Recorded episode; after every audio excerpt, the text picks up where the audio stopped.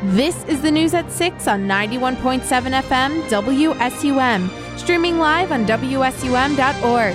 Here's your 6 o'clock news update. Happy Leap Day, Madison. You're listening to the 6 o'clock news update on WSUM 91.7 FM Madison Student Radio. I'm Heewone Lim. In the news today, Vice President Kamala Harris will visit Madison on Wednesday. Apprenticeship programs and union jobs are on the agenda, and Harris will be joined by Acting Secretary of Labor Julie Su.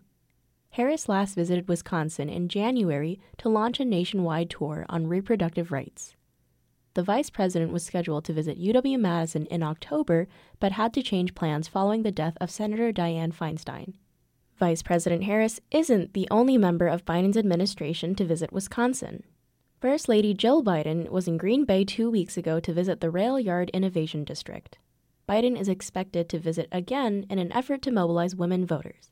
Reporting for WSUM News, I'm Heewone Lim. Leaping over to sports, here's Vince Hesbrick with an update.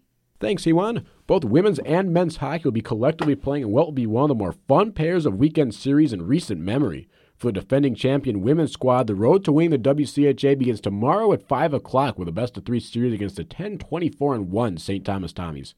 Game two will be Saturday at 4 o'clock. If a game three is needed, it'll be Sunday at 4. Not to be outdone, number four ranked men's team will be playing for the Big Ten regular season championship against number six Michigan State this weekend. In order for Bucky to steal the crown from Sparty, he needs to capture at least five points by winning both games, with one win needing to come in regulation. Game one starts tomorrow at 8 o'clock, with game two being the next day at the same time. From WSUM Sports, I'm Vincent Hesbrick. Thanks, Vince. Now, on to the weather. We have an update from Vince Naiman.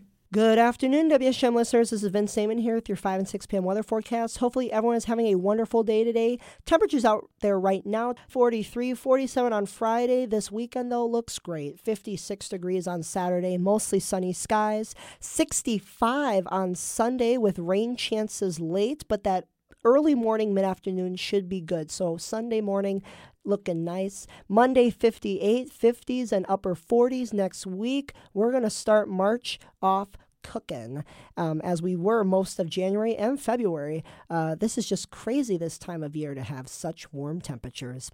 This is Vince with WSUM Radio. Thanks, Vince. We'd like to thank Channel 3000 for being our news partner and thank you for tuning in. From the WSUM News booth, I'm Heewone Lim.